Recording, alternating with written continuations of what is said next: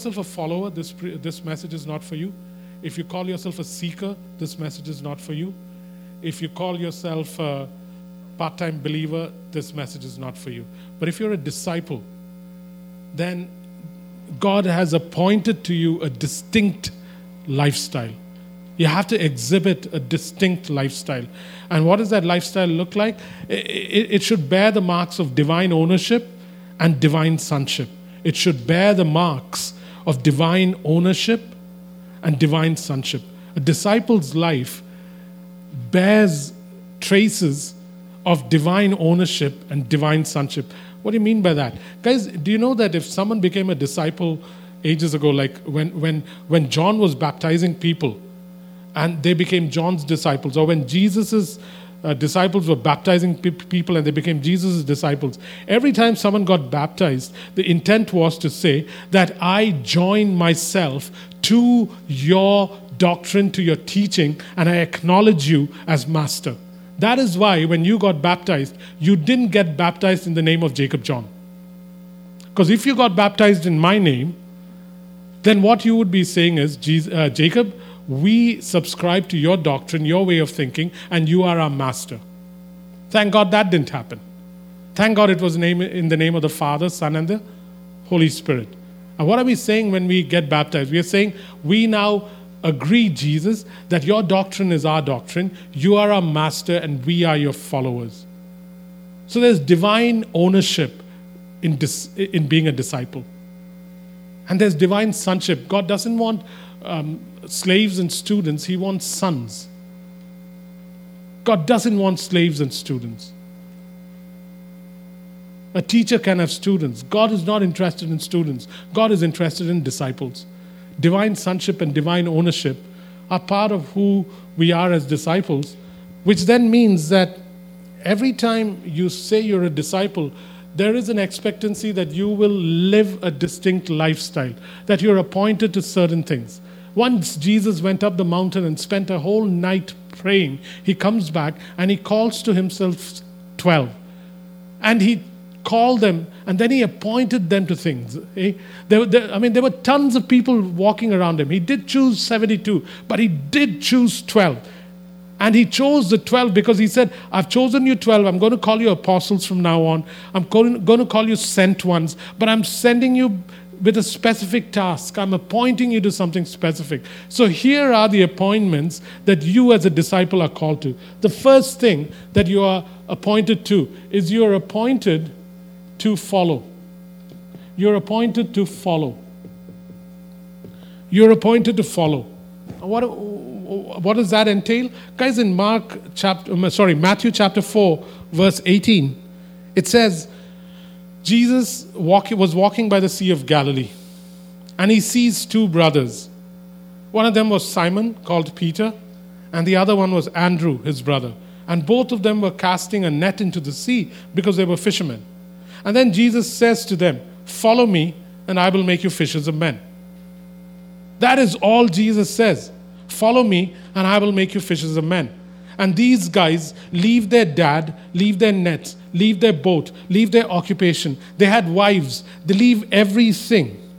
And they respond to a simple command follow me. And the strange thing is, Jesus didn't have a reputation at that time. He had just begun his ministry. It was not like there was a track record that they could examine. There was no cost analysis, no cost benefit analysis. They just heard him say, Follow me, and they stepped out. If you say you are a disciple, if I say I'm a disciple, then listen to this very carefully. You must at any cost follow him to whatever he says to you this week, this day. It cannot be amended. You do not have any leeway in this if you're a disciple. There are demands placed on disciples. On seekers, there are no demands placed. On students, there might be exams. On followers, well, wishy washy.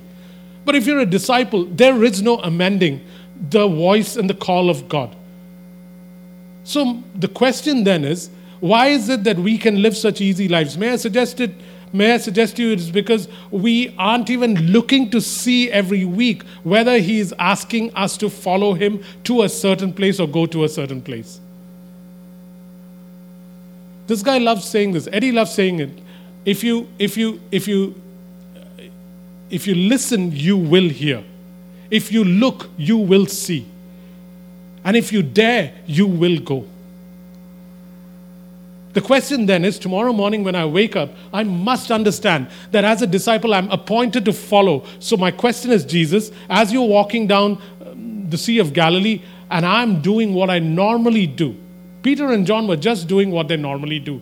What is it that you're asking me to follow you into? Where do you want me to go?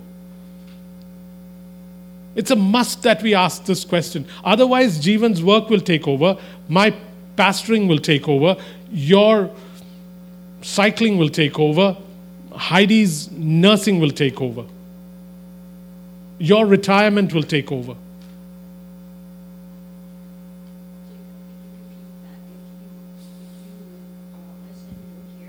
If you listen, if you choose to listen, you will hear. If you look, you will see. If you dare, you will go.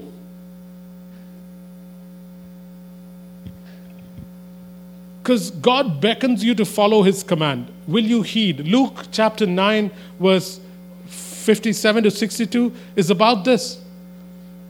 Jesus is walking, there are people around him. Everybody wants to follow Jesus.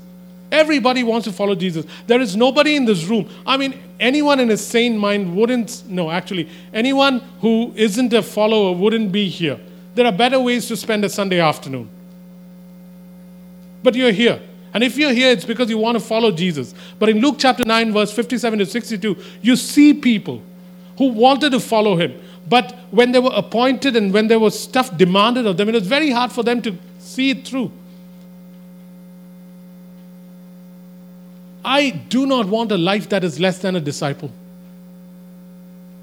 I pray God that when I turn Wayne's age and when I turn Gisela's age, that it is still the same. The Father, either disciple or nothing. Don't want to be a follower, don't want to be a retiree.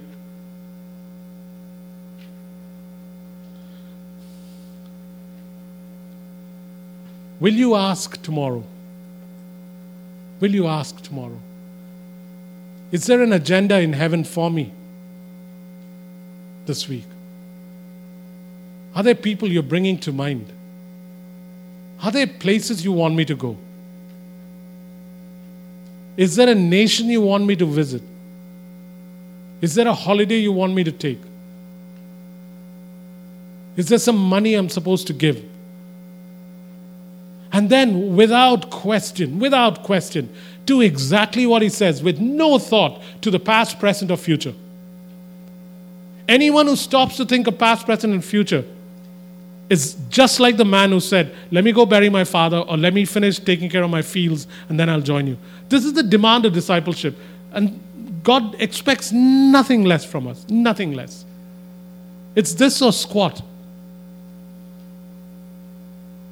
In Matthew 9 9, Unfortunately, there was a man who was a disciple, and he says to Jesus, Can I, can I come? And Jesus says, Sure, but you won't have this and this and the other. And the guy says, I'm sorry, I'll, ha- I'll have to delay my coming because i got to go bury my father first. What he was saying when he said, I've got to go bury my father first is saying, I'll come after my dad dies. What if that took 20 years? We don't have this luxury. Please, guys, please understand that the demand that is being made of you is beyond your work, beyond your family, beyond your possessions, and beyond your wealth. All that is secondary to the primary call of Christ. Remember that image we've drawn many times over. All that comes second. Your work is not primary, your family is not primary. And God will not make unreasonable demands, so you don't need to be afraid of it. Pastors may, God won't.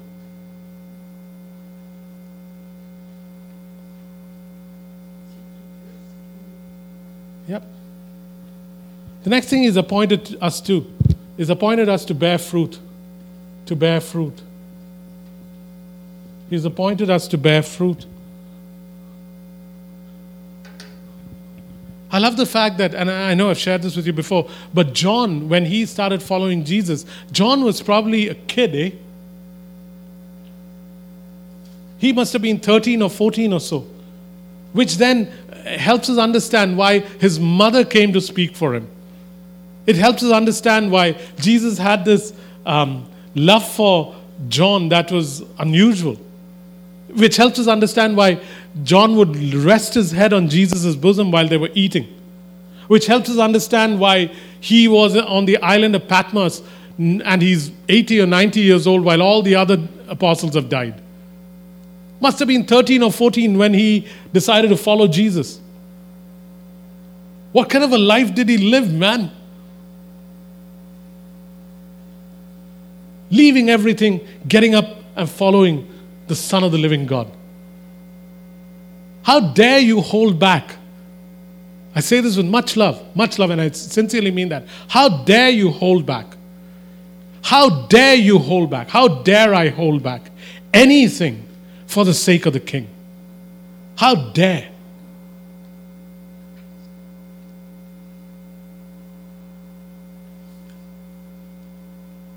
I've been praying that what I teach today may convict you by the Spirit. I've been praying that, Father, may I not shout, may I not use rhetoric, may I not use any skill I have, but Spirit of God, would you just do something at Acts 29 over the next four weeks so that there's an odd kind of transformation that happens for us? Just a sheer work of the Spirit of God. There are proud hearts where its pride may be humble, that where we lack wisdom, that wisdom may enter. And that where there is a lack of truth in our inward parts, paths, truth may rise. We are appointed to bear fruit. John chapter 15. I think 15 or 14, I'm not sure. John chapter 15, verse 16. You did not choose me, but I chose you. Now, why did I choose you? Why did I choose you? I chose you and appointed you that you may bear fruit and that this may be the kind of fruit that remains. And then, if that happens, whatever you ask my Father in Jesus' name, I will give it to you. Guys, we are appointed to bear fruit, appointed to bear fruit. One of the scriptures you should look at is uh, when you get home, it's a beautiful scripture, 2 Peter 2, verse 5 to 9. It says, To your faith now, Jacob, add, diligently add. Um, to your faith add uh, what is this thing after faith? I forgot. And to that add, um, sorry? No, uh, to your faith add something. To that something add knowledge. To that knowledge add self control. To self control add uh, patience. To patience add godliness. To godliness add brotherly love. To brotherly love add love. I don't remember the one in between. But the point is this when you read 2 Peter 2, verse 5 to 9, depending on which version you read, the message says it beautifully too. Um, cultivate those qualities. Cultivate those qualities. Godliness is described as reverential awe, self control is described as passionate patience. Virtue, yeah. 2 Peter 1. Uh, virtue Virtue is um, another word for virtue is the, the good character of God, godly character. Godly character. And so cultivate these because, guys, we are appointed to bear fruit. We are appointed to bear fruit. We are appointed to bear fruit. Appointed to bear fruit. So, so that people can come and eat of you and say, oh, shucks, the Father tastes good. At three in the night, um, um, a couple of days ago, I, I got this uh, nasty text message with a lot of foul words from someone uh, I know. And, uh, and I'm getting up the next morning, and all kinds of thoughts are filling my head as to what I will do. Um, and then cultivate good fruit, man. Don't know why this person wrote what they wrote, uh, but cultivate good fruit. Learn not to take offense, and when they prod you, let Jesus just keep coming out in oodles and oodles of Jesus. And may it become a regular thing for you, eh? Regular thing for you. Loving with the love of another. It's impossible. I, I sometimes hear preachers teach a group of people who are not believers how to forgive and how to love, and I think to myself, it's impossible. It is humanly impossible to forgive. It is humanly impossible to love. But there is one whose life, if he begins to live in you, it is possible to love and live like him. Love with the love of another. Love with the love of another. But you're appointed to bear fruit. Many, many will be found in the end days. Hey, I'm someone who believes that if you're really saved, you're saved forever. I believe that. But many will be found who said the sinner's prayer and there was absolutely no fruit in their lives. And they will not be found in the kingdom of God. They will not be found in the kingdom of God. I really believe that once your spirit is new, it's new forever. That salvation cannot be lost, is what I believe and what this church believes. But it has to be, it has to be shown. If there is no fruit, Jesus in you, if it does not produce fruit, ain't Jesus.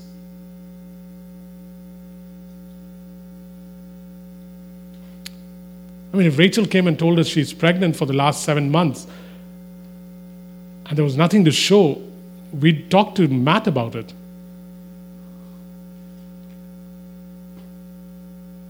Appointed to bear fruit. This happens outside of church. Eh? We are the guys who won't know about it. Your, your, your friends and your colleagues will know about it. What will they say when I go and ask Chantal's um, colleagues, hey, how's Chantal? And what if I hear stuff like, ah, she's got a foul mouth?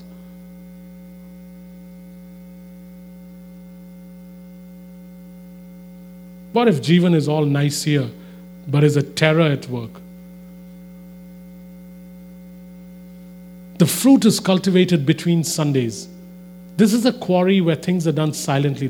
When Solomon's temple was being built, there was no sound of chisel because everything was done quietly. But out there, six days, there would be the work of putting things together. I pray, God, that this be. This is what makes us look like Jesus. Eh? The third thing is you're appointed to walk with and like Him. You're appointed to walk with and like Him. You're, appoint, you're appointed to walk with Him and like Him. In Mark chapter 3, verse 13 to 15, it says, Then Jesus appointed 12 that they might be with Him and that He might send them out to preach and to have power to heal sicknesses and to cast out demons. Mark chapter 3, verse 13. Then He appointed 12 that they might be with Him and that he might send them out to preach and have power to heal sickness and to cast out demons. Guys, to walk with Jesus, you cannot be like Jesus unless you walk with Jesus. You cannot be like Jesus unless you walk with Jesus. But then we have a problem because he ain't around. Therefore, today, he appoints us to the body, to sent ones, and to equippers, who, as they imitate Christ, will help us imitate Jesus. It is not possible to be like him unless you walk with him. I'm talking about in areas of uh, works and words of Jesus. It's not possible. You have to hang around with Jesus. This is why Jesus called them. Yes, He's given us the Holy Spirit. Yes, the Holy Spirit is the one who brings us the words of Christ. Yes, the Holy Spirit is the one who allows the works of Christ to be expressed through us. But know this that we, God has been doing this since the beginning of time. Imitate Christ through being part of the body, through associating with sent ones, through being equipped by equippers. And if you choose not to, you will not. On the authority of the Word of God, I say to you, you will not walk in the words and works of Jesus Christ. Will not. We'll hear about it. We'll pray prayers like Sheldon prayed. Oh God, let me be a witness to your healing. And you'll see a healing or two. But I ain't going to go further than that. It's God's method of both empowering and humbling. One of the things I liked about uh, Sheldon being on this trip is how teachable he was, how teachable he was. The last day he's leaving India, the reason he laid hands and instantly that pastor was healed. And the pastor called me and said, You won't believe what happened. And he told me. Before this guy could tell me, he told me. But it was because someone was teachable and someone was willing to learn. I encourage you over the next six months to a year, come on a trip with us. There'll be some basic qualifications that are required of you, but come on a trip with us and you will see how your life will be changed. You will learn in six months what you otherwise take 10 years to learn. Because there is nothing like learning on the go in the field. Anybody who's come here will testify to that. But remember this that if you are unable to receive the sent ones, equippers, and the body into your life, opening your life saying, Teach me, there are two things that happen when you're appointed to walk like Jesus it humbles you and it empowers you. It humbles you and empowers you. And if you choose to be proud in this, you will witness, but you will never eat. Strong words, but these are those times, guys. These are times like that. Because today it's the body, the sent ones, and the equippers who train you into his stature. Ephesians 4 12 and 13. God has appointed in the body equippers to equip the body for ministry. Ephesians 3 1 to 8. Paul is saying to the church in Ephesus, Man, you read Ephesians 3 1 to 5, and you think to yourself, Gosh, Paul was a daring guy. He's saying to the church in Ephesus, Hey, Acts 29, if he was here, he would have said to you, Hey, Acts 29, I'm here for your benefit. If you associate with me, you will do better. Learn from me. Because I was sent to reveal to you certain things that God wants to teach you. And now I want to set Paul aside and I want to say to you, Acts 29, there are areas in my life that if you imitate, you will do so well in Christ. There are areas of ministry in my life that if you came along and associated with and imitated, you would learn so much. There are areas in the prophetic and in building apostolically that if you imitated me, you would learn so much. Years of reading books and going to Bible college could be sorted out in six months. There are areas of generosity in my life which, if you saw, you would learn so much in terms of generosity. And I say that with all humility and modesty because I say that with enough fear before God. But I encourage you choose. Choose. Do not let your pride prevent you. Do not let your pride prevent you. Some of you have, eh? And you've definitely benefited. Some of you are hesitant. I would say, please take advantage of this season in Acts 29's life. I don't know if I've told you this, and if I am, I'm repeating myself. So, uh, look at how shameless and you sometimes have to be. So he tells his wife that um, this is what I'm going to do, and he calls me up and he says, "I'm gonna. Can I turn up at your house at nine o'clock?" And I want to spend the whole day from 9 to 10 in the evening or 11 in the evening till you go to sleep with you. And so he spends the entire day with me. Was it a pain at times? Yes, it was. I mean, I was meeting with Mike at Denny's and I told him to go sit on a separate table. And then the next day he says, I want to come and visit you at home. I want to see what your house is like. Can I come into your house? I mean, people inviting themselves. And so I said yes. So he comes and comes into my house and now he's looking at every room. This is called shameless pursuit. And what is the, is this even biblical? You should see what Jesus did with Peter and Andrew.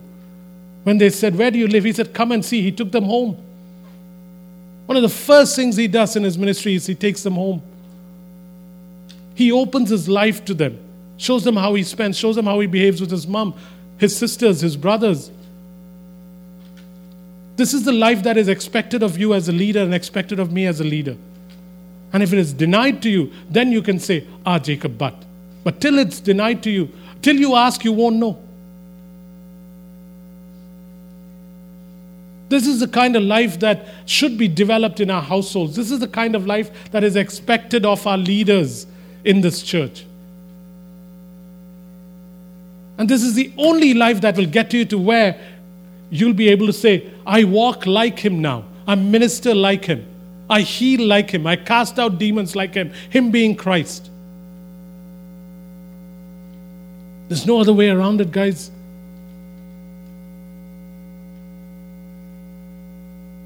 There'll always be a ceiling on your life unless you do this. Always be a ceiling on your life. Only way to walk in the words and the works of Jesus is to learn the ways of the Spirit.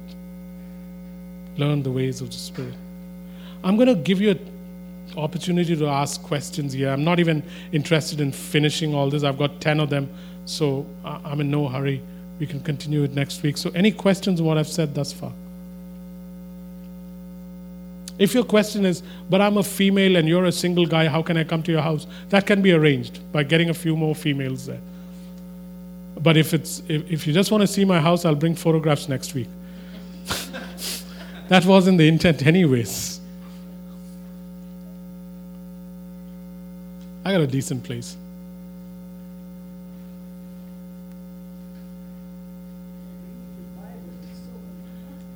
Reading the Bible is good, Gisela, but so many of us read the Bible and ask the Holy Spirit to teach us, but we do not go through this process. And because of that, we always come up short. I know I've repeated this line a hundred times. This is the hundred and first time. Upgrade comes through association. Association leads to formation. Formation causes imitation. And not mimicking, imitation. Mimicking is different from imitation. Mimicking is when you parrot what someone else is doing. Imitation is when it's expressed through your own personality.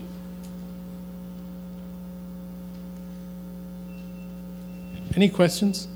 Go ahead, Mike.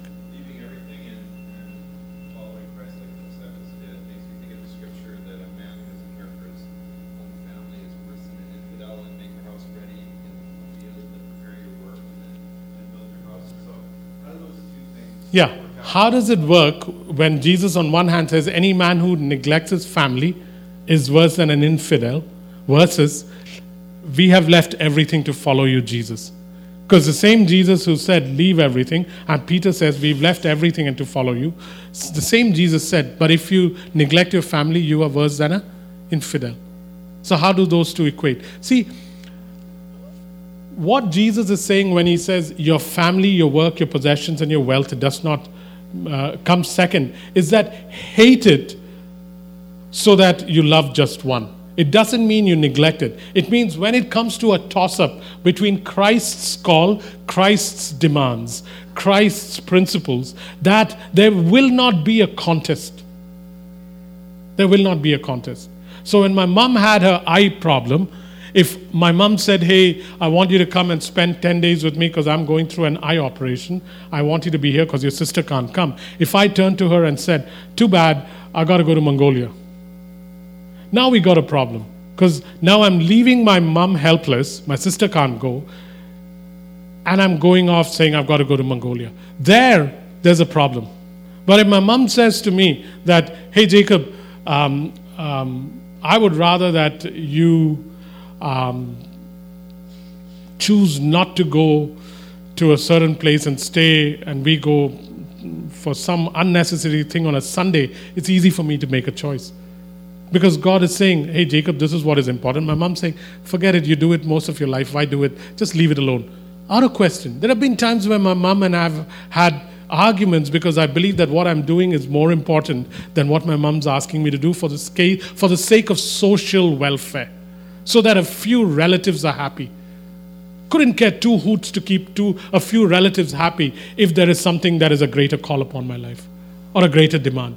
So, to answer um, Mike's question, it is not that God is saying neglect your family. It is God saying when it is a toss up between your family, your possessions, your work, and your wealth, and me and what you clearly know I'm telling you to, there should not even be a contest.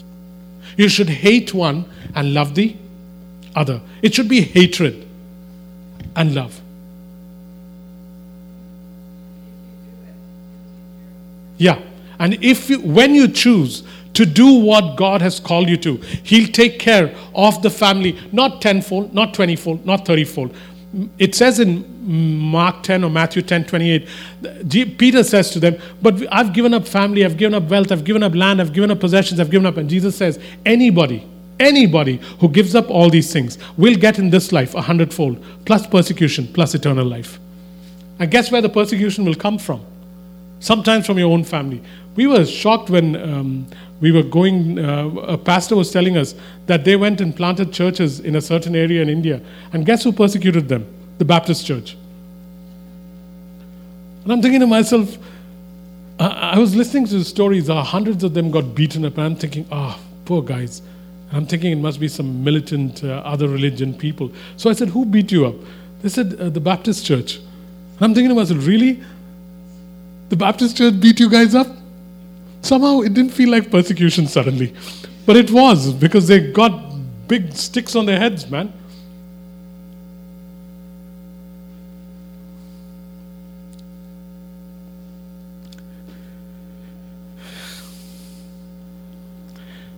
Let me do half and then we'll stop. Appointed to receive the Holy Spirit. Appointed to receive the Holy Spirit.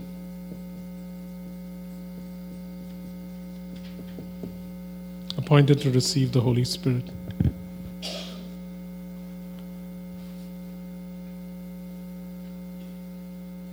Guys, there's no blanket statement, eh?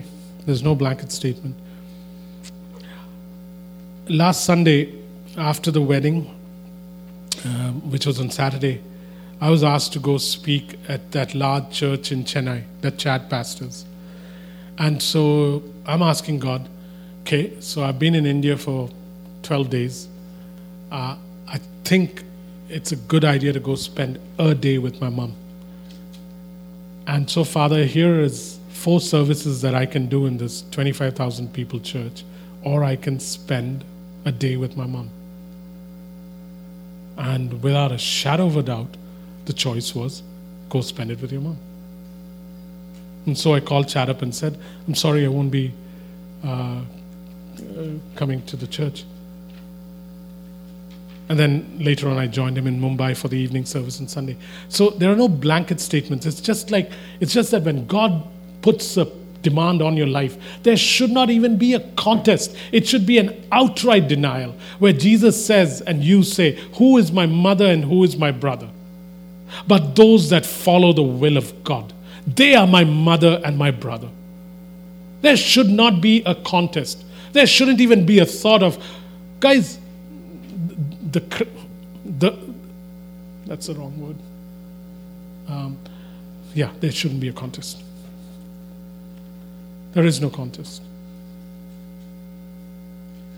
Fourth one is appointed to receive the Holy Ghost. Appointed to receive the Holy Ghost. Ephesians 1:13 says, "It's in Christ that you now it is in Christ that it is it, it's in Christ that you once you heard the truth, believed, and found yourself home free, sealed, signed, and delivered by the Holy Spirit. Or, in other words, you were purchased, you were jealously loved, and now you are occupied by the Holy Spirit, who is a reminder of everything else that God wants to give you. At the end of the day, you you and I were appointed to receive the Holy Spirit. Go every morning and say to the Spirit of God, this is what I was preaching in Mumbai last Sunday, that say to the Holy Spirit, Spirit of God, I so eagerly recognize this morning that you think this is your body, that I'm the purchased property of God. And here I come to be fully available, not to live by my fullness, but to live by your measure. Your measure, oh God. Your measure. Here walks a man called Jacob John on the earth that is filled with the Holy Spirit, as full of the Holy Spirit as Jesus Christ. And Jesus, would you now teach me to be as yielded to the Holy Spirit as you were, so that the same things that happened on the earth when you walked, greater things may begin to happen through this piece of earth, oh God. For this I was born, for this I was called, for this I was set apart, for this I was anointed, and for this I will live every day. To live for anything less, oh God, is a disservice to you.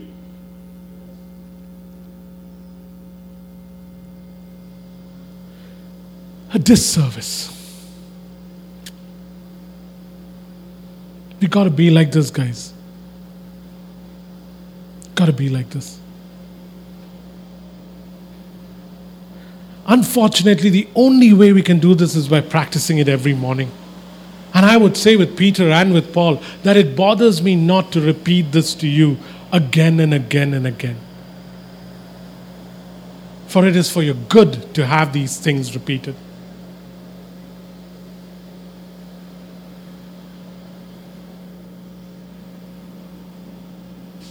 Regardless of whether you're suffering from a sleep problem or a cramp or, or, a pain or a disease or a sickness, all of them will begin to line up when you align with God.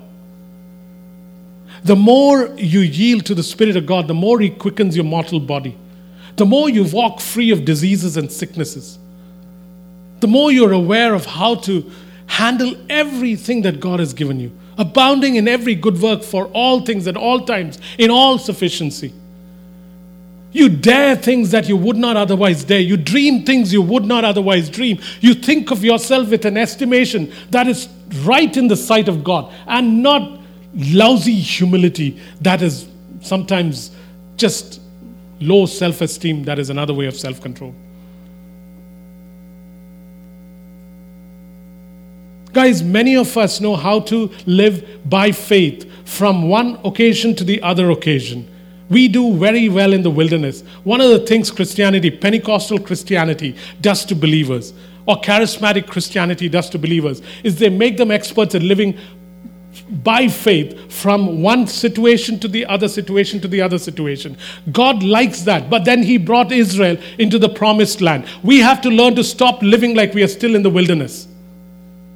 We got to begin to live like God has brought us into a land where there are wells, where there are vineyards, where there are houses, where instead of carrying baskets to collect manna, we now have to learn how to dig the ground and produce grapes. And may I suggest to you that knowing what I know about what God is going to do with this church, He's saying, stop living faith to faith to faith to faith to wilderness to wilderness to water from the rock to manna from the sky to quail from the horizon. Start living like you've actually arrived somewhere where God is now big and He knows how to sustain you. That's what God wants us to. Guys, I am telling you, a time is coming in this church where there'll be more and more people walking in health even as you get older. It's okay to say a quiet amen or a whispered hallelujah to stuff like this. Nothing will happen to us. If anything, things may get better. It is okay. We were meant for a time like this. You don't know how long, for the last 12, 13 years, God has been waiting for a time like this. Saying, You've plodded with me, you worked with me, you were not interested in fame, you were not interested in renown, you were not interested in preaching what is normal, you weren't interested in all these things Acts 29. You came together, you stuck with it. Now let me show you what a big God I am.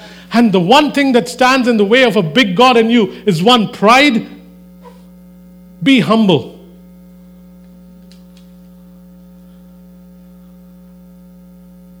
Do not allow pride to get in the way.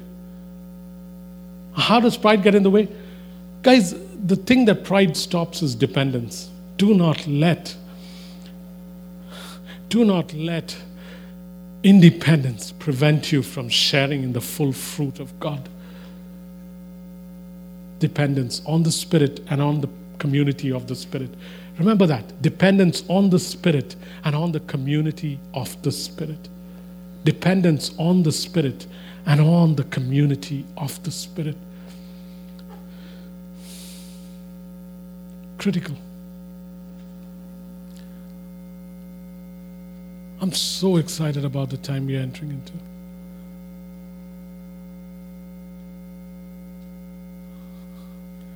And the last one. Uh, no, they say appointed to receive the Holy Spirit. Appointed to receive the Holy Spirit. May every day this week have less and less time when you're not aware of Him. May every day this week have less and less time when you're not aware of it. When you're doing the most mundane things, in my case, it would be washing dishes. Even in the most mundane things, may you be aware of Him. May you be aware of Him. May, may you work not towards His presence, may you work from His presence. Ah, oh, the mistake Christians make, where they spend half the church service helping the congregation to get into the presence of God, when they are actually dwelling in the presence of God and must operate from the presence of God, not towards the presence of God. We are not in the Old Testament. We work, we worship, we do things from, not towards.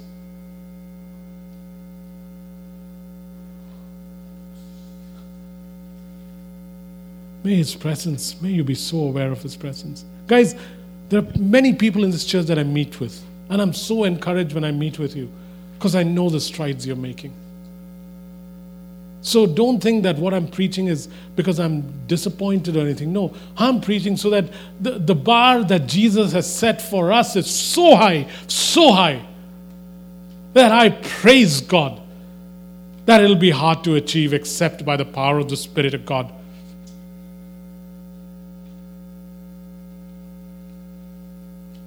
I love straining for the things of God. Love straining for the things of God.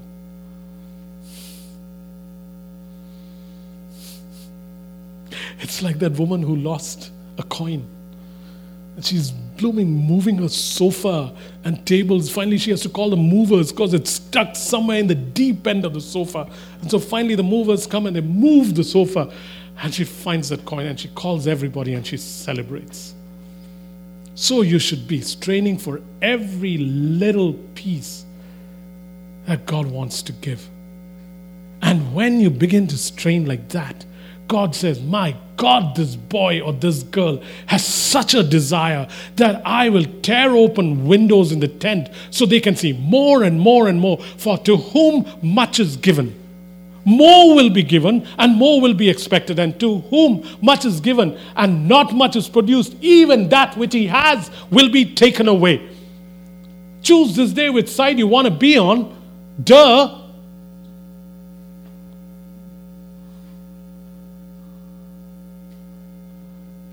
I think duh is the new Selah.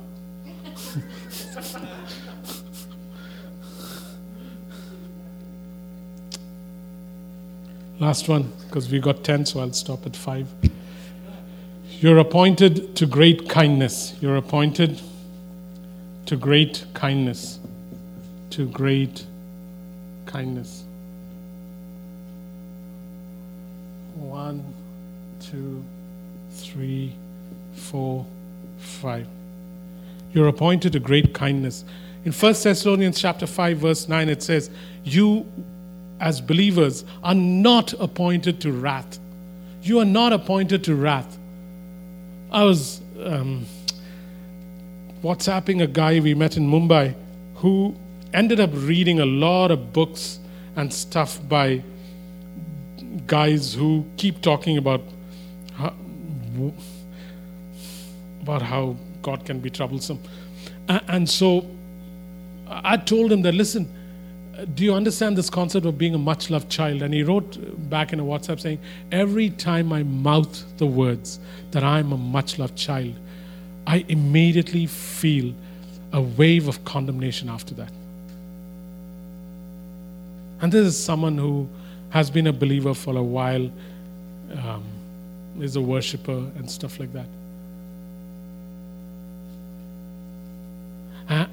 and yet, God says, I've not appointed you to wrath. And another word for wrath that we'll understand easily. He's saying, I've not appointed you for angry rejection. I've not appointed you for angry rejection. And therefore, guys, nor should we appoint anybody to angry rejection. Make sure that even when you're angry that you don't reject. Every time I'm angry and I say a word that is rejecting, I'll go and apologize for it. I had apologize to him at one point for a word that I use. Nice word, but it was a little rejecting. And so then I went and told him, I'm sorry I used that word. I really meant it, but I could have used another word. Just as God does not appoint us to angry rejection, so you and I should not appoint anybody within our scope except the devil and his demons to angry rejection. So keep that in mind. That's just a side point. But the main point is this if you were not appointed towards angry rejection, where does that leave you? It leaves you in Ephesians 2 7, where it says, And now you have been seated with Christ in heavenly places. For what? All my life, I thought it was so that you can have authority over demons. That's a side point. Ephesians 2 7 says that you have been seated with Christ in heavenly places so that for now and for years to come, God can shower His kindness on you. God didn't appoint you to angry rejection. Instead, He has appointed you to high places of exceeding kindness. High places of exceeding kindness. Is this your glorious expectation every morning? Is this your glorious expectation every morning? That I am appointed to high places of exceeding kindness. This is the nature of my Father and the nature of my life, and what will then proceed out of my life to others. Do we know what it is to be wrapped up in the laughter and the goodness, the kindness and the majesty of King Jesus? Let me ask that again. Do you know and do I know what it is to be wrapped up in the laughter and the power, the goodness and the kindness and the majesty of King Jesus? What is it to be wrapped up in that? As a child wrapped up in swaddling clothes, are these the swaddling clothes that you are wrapped up in? Because if you are, life is lived super differently. Super differently. And therefore, may I suggest that we are not. Because I'll tell you something else, guys. I'm going to end on this uh, perhaps sour note. If we were wrapped up in the goodness and the kindness and the laughter and the power and the majesty of God, it would be impossible for us to sit quietly and listen to what I'm saying. And I charge you who are sitting here, who want to say things, but have gotten used to the silence in this church. Do not allow it to smother you. There are people sitting here in this church who came out of a background where it was all right to express. But this church has created an environment, and I'm partly responsible for it, that smothers expression, that cannot respond to a teaching like this with any expression. And that has nothing to do with the Spirit of God. It's devilish.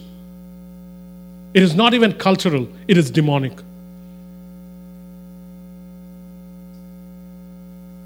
May you, who Feel the stirring within. Now have the guts and the courage over these next few Sundays to begin to speak because you will not come under the power of a false spirit. You will not.